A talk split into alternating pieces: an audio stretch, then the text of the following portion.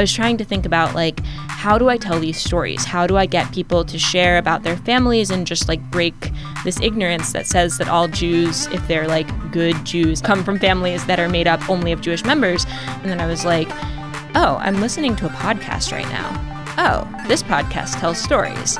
Oh, maybe this is the best way to get this word out there.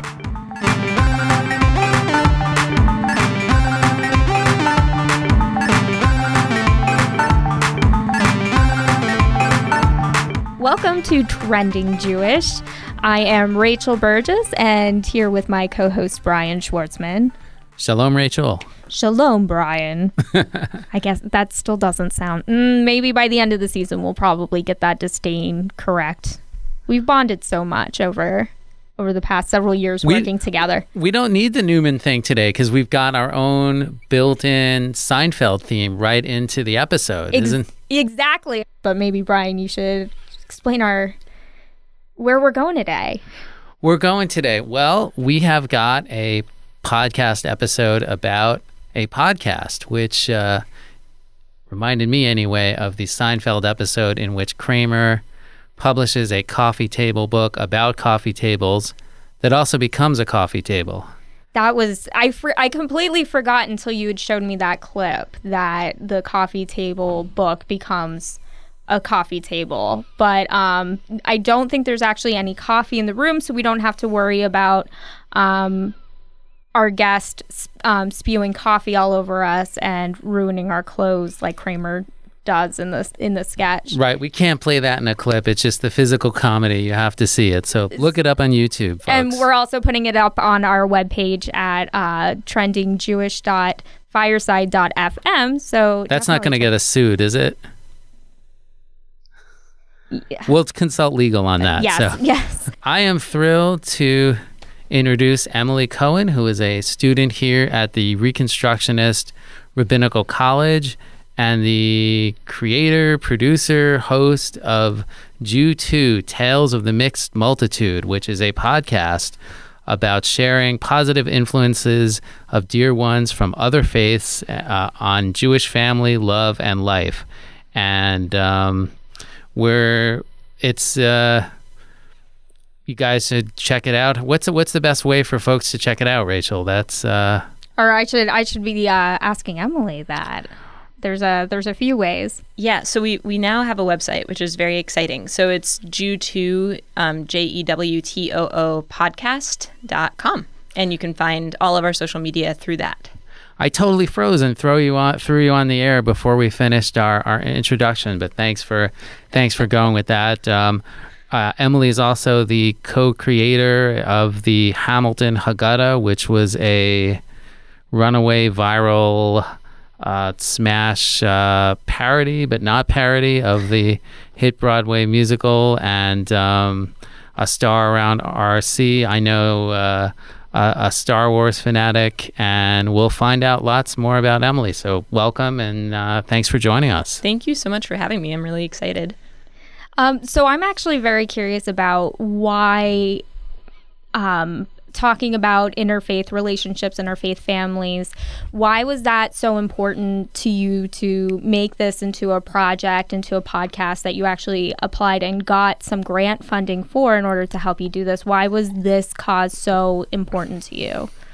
Um, so I grew up in Richmond, Virginia, and in that community, there were so many families that were comprised of Jewish parents and parents who were not Jewish and children being raised Jewish.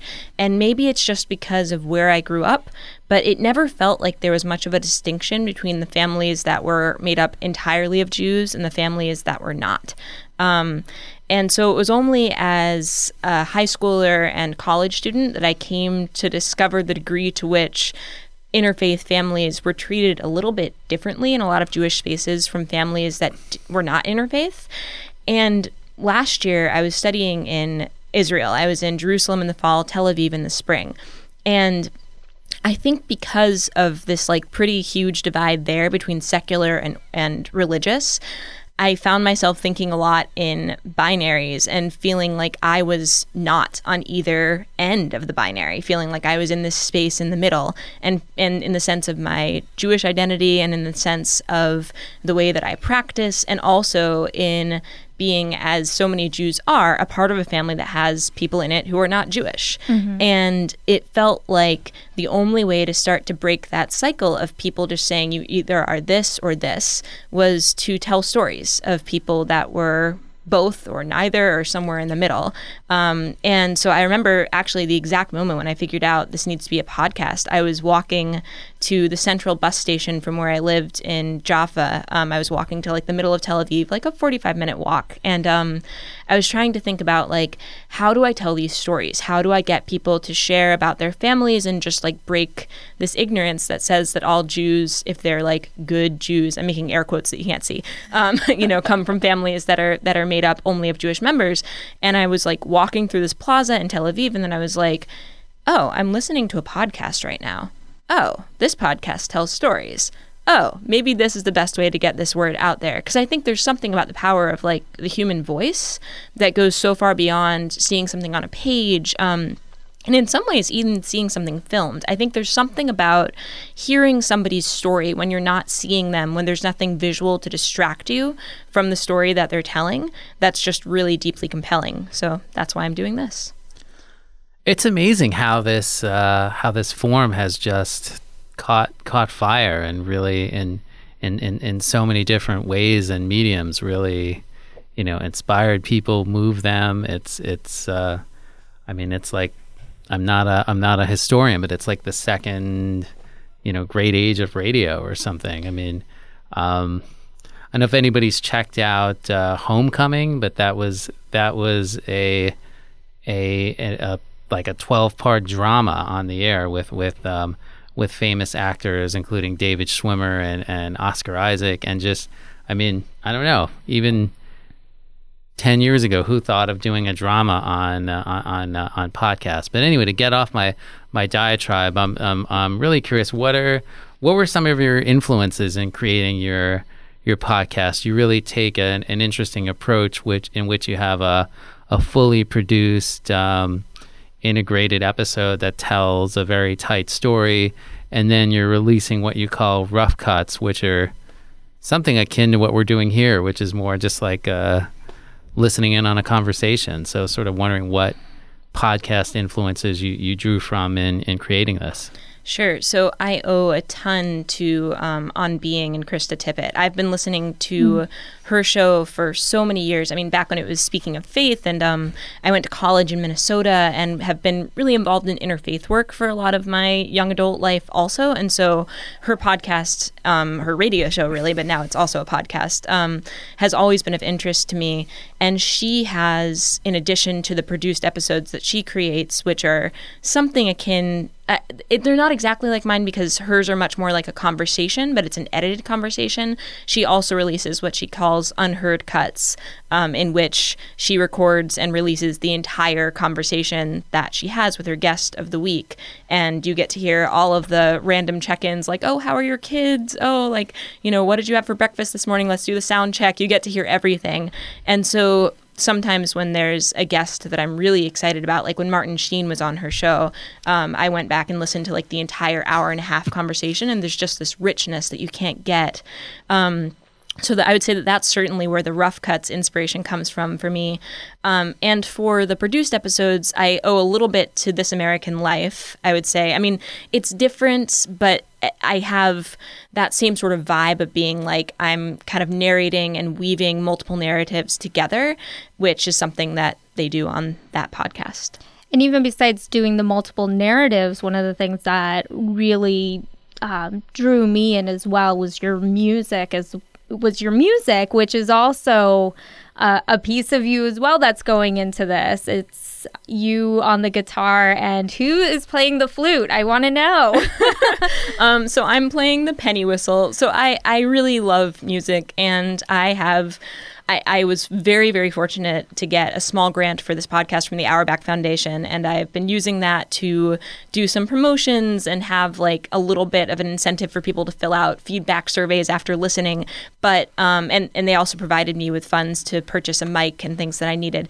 But I didn't have money to pay royalties or to commission somebody to write me any sort of theme music. So I play guitar, not immaculately well, but like I play it well enough that I was just like, what can I do to just have a little bit of something underneath? And then I figured for the theme music, well, I used to play with an Irish folk band. I have a penny whistle. I may as well bring that out and see what I can do with it. So that's where that came from.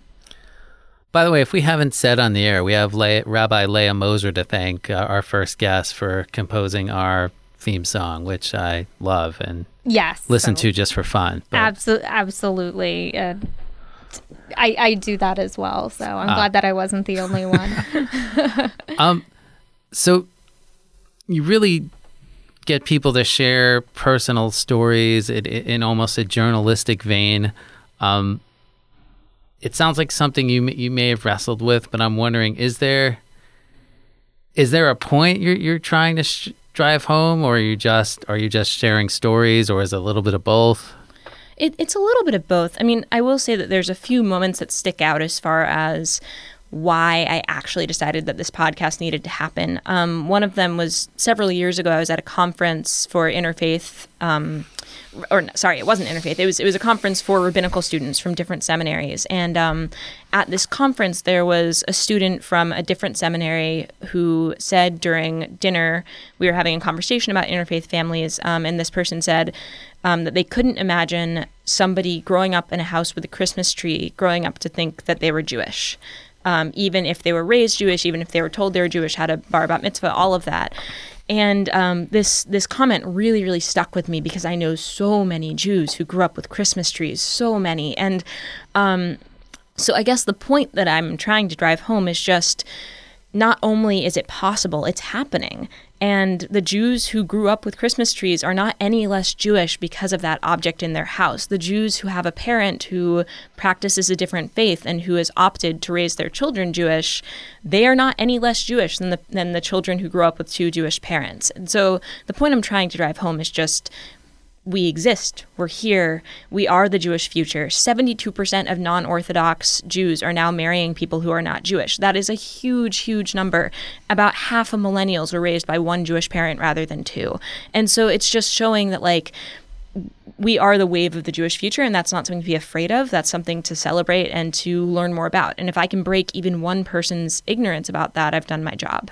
That's it's interesting that experience that you had in your conference when I was in college. I had uh, I had a rabbi who um, was just casually talking to us and talked a little bit about interfaith, and he had said that um, children of interfaith marriages end up becoming um, very uh, emotionally unstable and become sociopathic and end up in jail. And at that moment, when he was saying these things, he actually didn't know that I was a child of an interfaith marriage. My mother is Jewish, my father is. Uh, uh, Protestant Christian, and it was very insulting to hear. You know, I you know here I am supposed to be uh, emotionally unstable and becoming sociopathic and ending up in jail, and this was this assumption that this person had, having not really known anybody like this. So it was, it's interesting that those are the kind of stereotypes. I wonder if you're um, if part of this is with the interfaith, I feel like when we talk about interfaith, we're more talking about um, Christians and Jews marrying, not so much um, other religions. It doesn't seem to be so much talked about. Um, what were your kind of experiences with that as you've been interviewing people, as you've been diving into this topic? Is it the real controversy between? Um, is it really about interfaith or is it really about intermingling with Christianity? That's an interesting question. And I think certainly there are more Jews who marry Christians than marry any other non Jewish group. Mm-hmm. Um, I think the last stats I saw were the largest, the, the, the greatest percentage is, is Jewish and Catholic, followed by Jewish and unaffiliated, followed by Jewish and Protestant.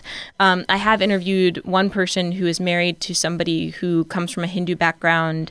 Um, you know, I have a relative, a close relative, who's in a very serious relationship with somebody from a Muslim background. You know, like and and so like there, I don't think that it's only Jews and Christians who are intermarrying by any means, but I think just because of the general Christian hegemony that like holds in the United States, um, that is what's talked about more than anything. That seems more threatening, I think, to a lot of Jewish families. You know, this idea that we're going to be subsumed into Christian culture if it is put into our lives in any way. I think that that is a bigger threat in a lot of Jewish minds than like if there were to be Muslim or Hindu or Buddhist practices in one's life because those practices are not reflected by the outside culture in the United States in nearly as intense a way. I mean there's there's just so much to that I think that we that so many Jews, even that aren't knowledgeable or particularly engaged in their Jewishness, feel that their identity is somehow distinct, and and and giving that away is something that's that's they're really afraid of, and and you know I'm not sure I'm not sure where that comes from, but I've I've heard that uh, I've definitely heard that before. I mean, I think it, it you can see a lot of historical precedent for that. Like there have been hundreds if there have been hundreds of years of Christian persecution of Jewish identity, and you know it doesn't always happen. It's not you know, but but it is something where if you look at the Middle Ages, the the Muslim Jewish relations were generally much better than the Christian Jewish relations, um, and so there is a lot of fear, and some of that I would say is justified, and some is is over the top, but you can understand if you look at the history of Judaism and the history of Judaism in its interactions with Christianity why that fear holds.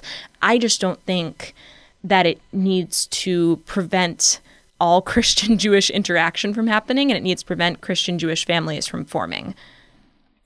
There was um, one of the things that I think that is really neat about your podcast. I mean, we have organizations like um, Interfaith Family that has a lot of different counseling and resources specifically for couples as well who are um, trying to raise children.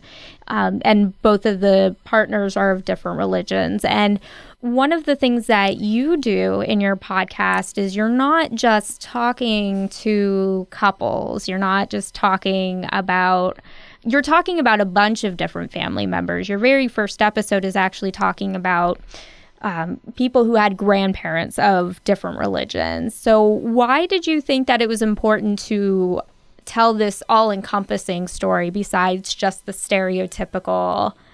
Uh, my uh, these parents or these uh, this couple is interfaith and what happens to their children. Well, so I think a lot of the fear mongering in the Jewish community comes from this couple is interfaith and here's what happens to their children. And usually in those stories, when they're made into anecdotes or you're just looking at like straight up statistics, you see, oh, if there's an interfaith couple, the chance of their children being affiliated with the Jewish community goes down significantly and all of that. So I wanted to show that there's so much more to the constellation of any Jewish person than than just the person that they happen to be partnered with or their parent or you know anything like that. Um, you know, I think w- when you spoke about your experience in, in college where that rabbi said such negative things about you being, or without knowing that you were a child of interfaith marriage, but said negative things about those children, it, you know, even if you had been the child of two Jews, what if one of your parents was the child of a Jew and somebody who wasn't Jewish? You know, like so many of us are connected to worlds where people in them are Jewish and are not Jewish and decided to become Jewish at some point along the way. And it, we're just so much more than our partners. And so I wanted to tell the stories of people who might be the children of two Jewish parents, but still have really important relationships in their lives that are not Jews. What's a what surprised you the most um, so far? It sounds like you went into this having thought a lot about these issues. So, what anecdote or fact or you know has sort of surprised you the most so far? That's a great question. Um, one thing I would say is just I am really honored by the degree to which people have opened up to me. Um, I didn't know how much to expect that when I sat down to do my first few interviews. And some of them were with people that I knew. I mean, the first person I interviewed was somebody whom I'd actually lived with for a year when we were both rabbinical students here. She was one of my roommates. Um, and so I expected that perhaps she would be very open. But the second person I talked to was somebody whom I'd never met, still haven't met in person, but somebody who found out about the podcast over social media and offered to tell her story. And she just opened up and told me so much about her life. Um, and it's, you know, I think about the role of a rabbi as a podcast editor and a podcast producer, and that perhaps because I am also learning to be a pastoral presence like that lets people feel comfortable with sharing very deep parts of themselves. But that's what I keep coming back to is just every time I have one of these interviews, the degree to which people trust me with their story is really incredible and not something I take for granted at all. Do you think that having that background as um, as a rabbi and or um, as a rabbinical student, and I think um, I think some of us kind of subconsciously put rabbi to you even even right before your ordination, which is coming very soon. Actually, is right around the corner. um, do you think that that helps people open up to you? Do you think that kind of makes people shy away from you, thinking that you're going to somehow judge them for not being Jewish enough, or what do you think that role does in this you know, it, for you. It's interesting. I think when people first meet me, and you know, you can't see me, but I, I have dark curly hair. I look very Ashkenazi. Like people look at me and probably make the assumption most of the time. My, my last name is Cohen. You know that, that I that I am of a completely Jewish background, and that everybody in my family is Jewish, and nobody would dare to marry somebody who wasn't Jewish, etc cetera, et cetera. So I think that when people don't know my passion for celebrating interfaith families, they might be likely to be worried about being judged if they mention something about their child dating somebody who's Christian or like, you know, having an aunt or whatever. Um, but I think that when I approach people about the podcast, they know that I hold this passion and I and I think although of course I can't know what's going on in people's heads that that helps them to open up more because they're aware that I am a rabbinical student. I am hopefully very soon going to be a rabbi, and I really care about their families and I see them. I see them for who they are and I see them for what they bring to the Jewish community.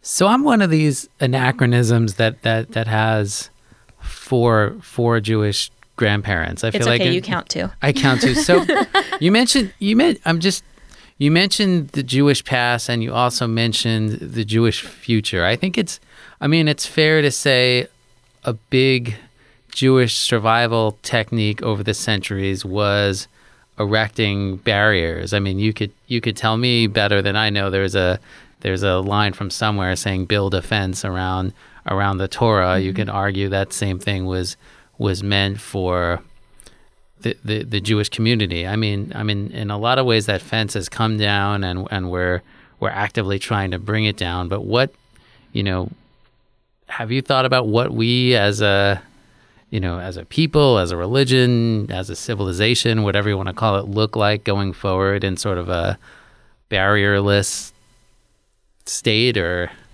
yeah, I mean, there's always going to be barriers to some degree. And like, even the rabbis that I know who are totally welcoming of interfaith families, like, everybody has their own line. Hybridity is becoming a bigger and bigger segment. It's still very small, but there are a growing number of families who are choosing to try to raise children as Jewish and Christian, not like religiously Jewish with like Christian cultural celebrations, like, you know, having a Christmas tree and getting some presents on December 25th, but really trying to be members of multiple religious bodies and having children have multiple rites. And that's something that I'm still having trouble wrapping my head around, which is not to say that I'll never get there, but right now that that's challenging for me. Um, and I and I know that there are people who are trying to figure out like just all kinds of things about. I mean, like you can look at other elements of Jewish life that have nothing to do with interfaith status or lack thereof. I mean, you know, how do you have a ceremony for a 12 or 13 13 year old child who is genderqueer Um, you know, like you, you aren't going to call it a bar mitzvah or a bat mitzvah. You know, like th- we, I think that we are constantly having to take stock of where we are in time and where we are civilizationally. And I mean, that's I mean that's the Reconstructionist way of life, right? You know, like we look at the American civilization, we look at the Jewish civilization, and we say, how do we put these together in a way that is holy?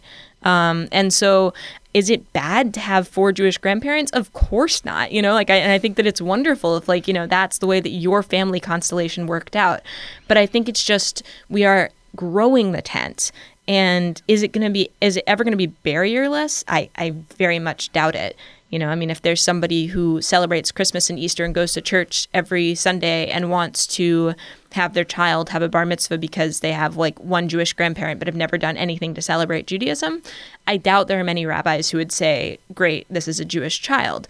Um, but I think that we have to constantly be able to look at where our tent is and figure out how to get as many people as possible who want to be in the tent to be inside.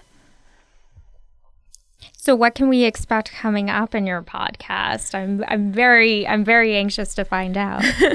um, so the October episode, I hope, which I guess is going to come out before this comes out, um, will be about Jews who are of patrilineal descent. So Jews who have mothers who were not Jewish at the time of their birth. Um, and so two of the interviews for that podcast are people that have that were on previous episodes, but they had so much to say that instead of trying to cram it all into one, I was just like, you know what, I'm going to feature you guys in more than one episode because I mean these people have such amazing stories, and it, it's impossible to tell the whole thing unless I release a rough cut. So, um, so that's October, and then November I'm hoping is going to be um, interfaith relationships, so um, partners who one is Jewish and one is not.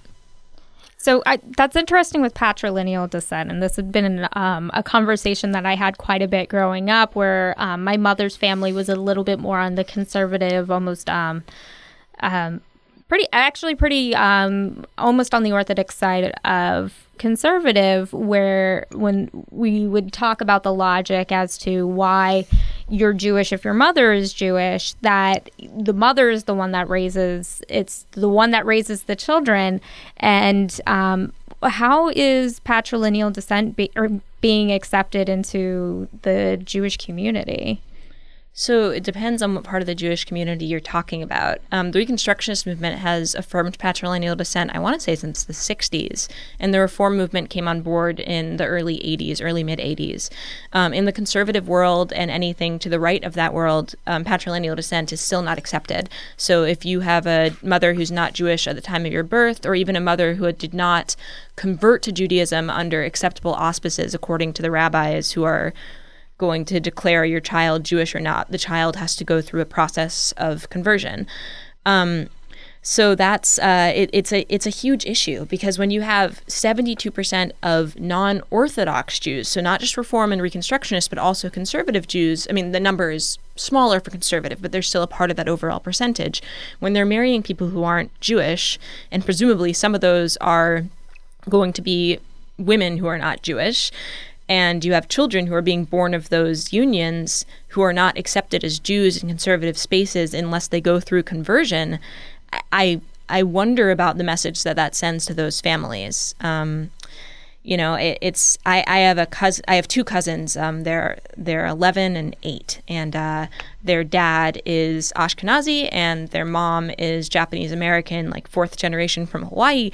Um, and so they are growing up Jewish. Like they they have a Christmas tree, but they they don't celebrate Christian holidays. They are not members of a church. And in their synagogue, they're completely accepted as Jews. And my cousin is having her bat mitzvah in a year from October, a year from this month, which is crazy because I remember when she was born.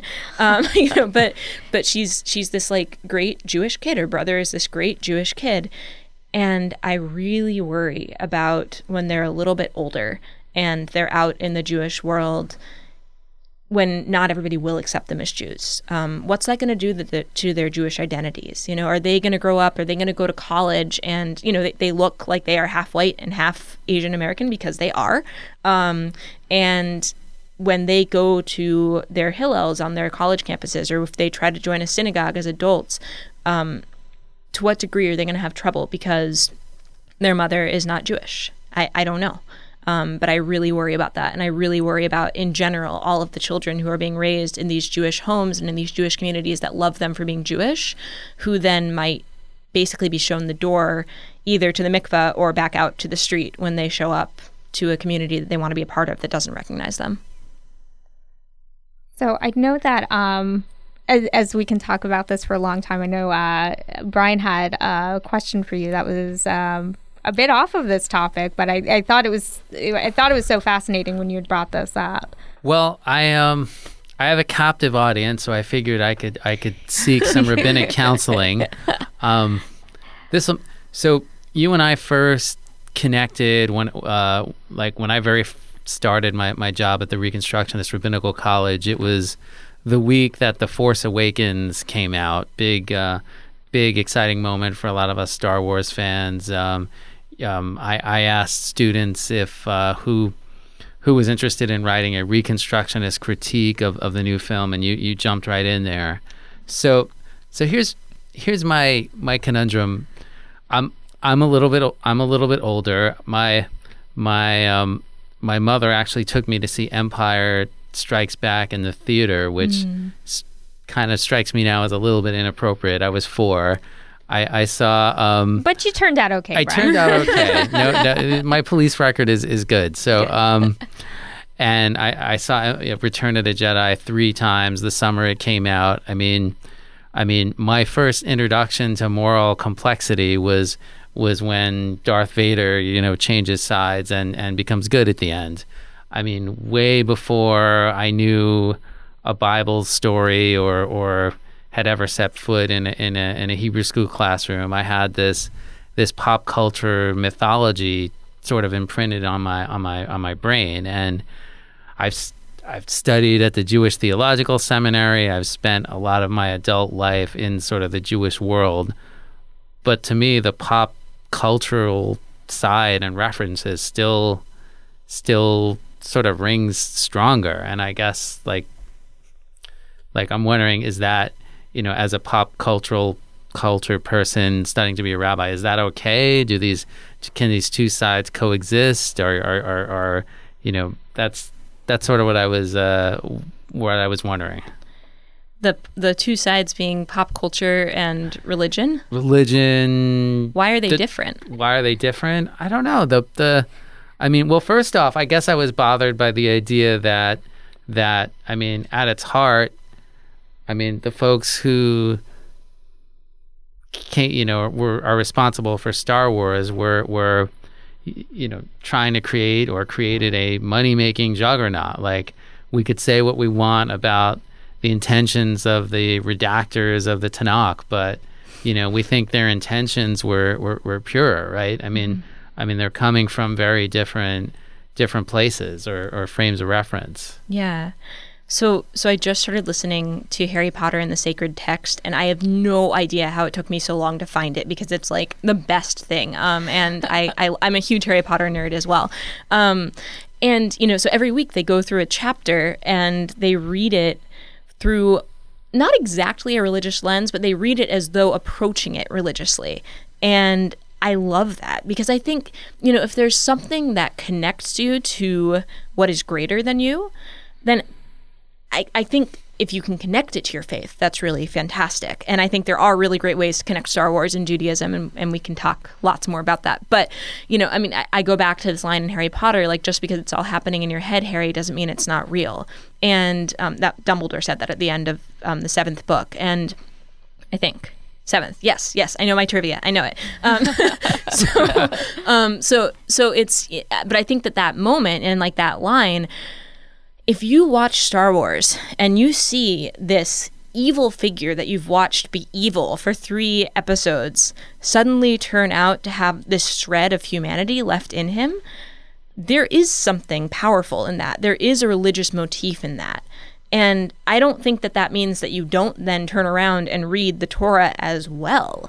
But if watching Darth Vader save his child from this horrific death at the hands of Palpatine, like if that helps you to feel more connected to the essential, you know, Yetzer Hatov, like the, the good urge, um, like the urge to do good that is in every human, like versus Yetzer Hara, like that that's a good thing. And there's a religious tie in there. You just need to know enough about your religion to find that tie in. So that's always what I'm struggling with is like, you know, how do I take these amazing religious concepts that you can find in Star Wars and Harry Potter and like, you know, you can keep listing them off and make sure that people have the Jewish knowledge that they need to connect them because the connections are there.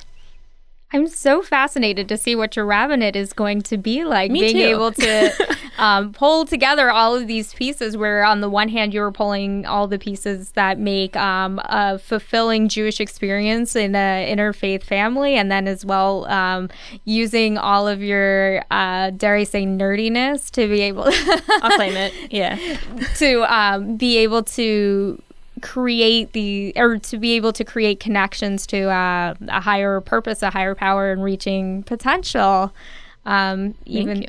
even though uh, I, I I find it fascinating where you were talking about the Star Wars being you know the money maker. Is it okay to get moral?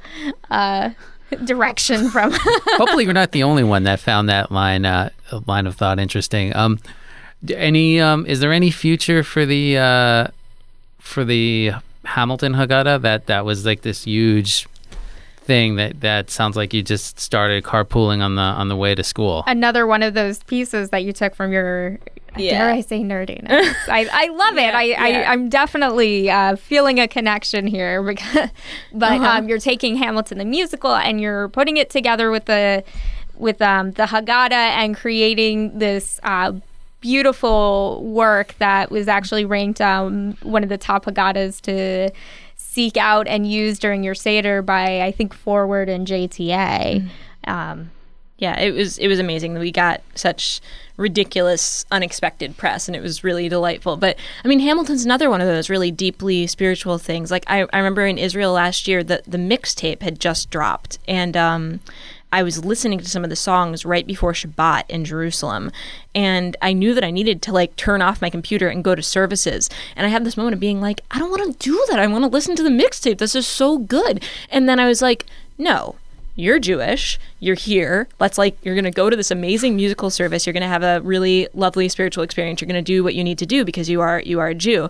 Um, but that didn't mean that I wasn't getting some spiritual nourishment from these words and these artists who were pouring their hearts and soul into Hamilton. Um, so yeah, as far as the future of the Haggadah, I don't know. I mean, I feel like Jake and I, Jake Adler, my Jake Best Adler, my um, co-creator, you know, we we put together the entire Haggadah last year, so you can actually use it as a standalone work right now. You don't need to have anything else for your Seder. Um, so that kind of felt like the culmination of the project. But there are a couple songs that we never really recorded, and so it's possible. You know, we'll see how things, how crazy things are for us in the spring. We're both, God willing, graduating in June, so we might not have time to really go back and do more recordings, but we might. I and you know, if Lin Manuel Miranda or you know Daveed Diggs or anybody else ever wants to get in touch and be like, we want to record this, we'll we'll give them the rights. They they can have those. I mean, it's, you totally picked up on. I mean, raise raise a glass to freedom seems like it could have been written for for Passover. Mm-hmm. But I mean, any thoughts on why Hamilton has the, you know the story and the story as interpreted by Lin Manuel Miranda? Why it's why it's touched so many people and and become the phenomenon it, it has. I mean, I think many people have thoughts on this, and I would- would just echo what I've heard from other sources, which I agree with. I mean, I, I was a history major, and I really love American history. I, I have roots here that trace back to the 1630s myself, and like it's it's cool to see kind of the progression throughout throughout time um, of everything that's happened in this tiny little place that we call. It's actually really not tiny. Um, it's a big place. It's tiny in scale of the universe. It's not tiny in scale of the Earth. Um, but anyway, I think you know with with his work, he was able. I think I don't think he was thinking this way, but I think it's very reconstructionist because he took this story that we've had for, you know, a couple hundred years at this point and he made it into something that really hits the core of what Americans are about today. You know, it it adapts to its current circumstances. So instead of being like, here are a bunch of white guys and they're going to talk about all of these things, and like, if you are not a white male, you have no place in this story, it takes actors of color. And, you know, he said that he'd be totally comfortable seeing it um, cross cast, where, you know, you have women playing Alexander Hamilton and some of the other leads, um, or people who are not men of other genders, you know. But, but I think that he is able to take this really old story, this, this, I would say, historic myth. You know, like there are some stretches of the truth, and also, there's just a ton that we don't know about exactly how everything went down. But he's able to adapt it to the America of today in the way that I would hope that in Reconstructionist Judaism we adapt like the Judaism that we've had for millennia and make it something that still speaks to the heart of the human experience. Well, thank you so much for joining us, and especially you know during your very busy last year at RRC and taking a break from your podcast for our a hot minute before diving right back in again. So, um, thank you so much for being on the show and uh, being able to educate us about all these different facets that make up a meaningful Jewish experience. Thank you so much for having me. It's fun to be on the other side of the mic. I'm really I'm enjoying this. It's like a meta podcast. Podcast go no, going back to Seinfeld. It's a podcast about podcasts. This is our podcast about podcasts. Yeah. Well, thanks and, and good luck. We we uh, we look forward to future episodes of your podcast, and uh, if Which- we stay on, if we go for a run long enough, maybe maybe we'd be lucky enough to have you back. Thank you. And uh, you can check out Jew Too at J E W T O O podcast.com. You can also see more at our website, which is trendingjewish.fireside.fm. So I am Rachel Burgess here with. Ryan Schwartzman. You've been listening to Trending Jewish.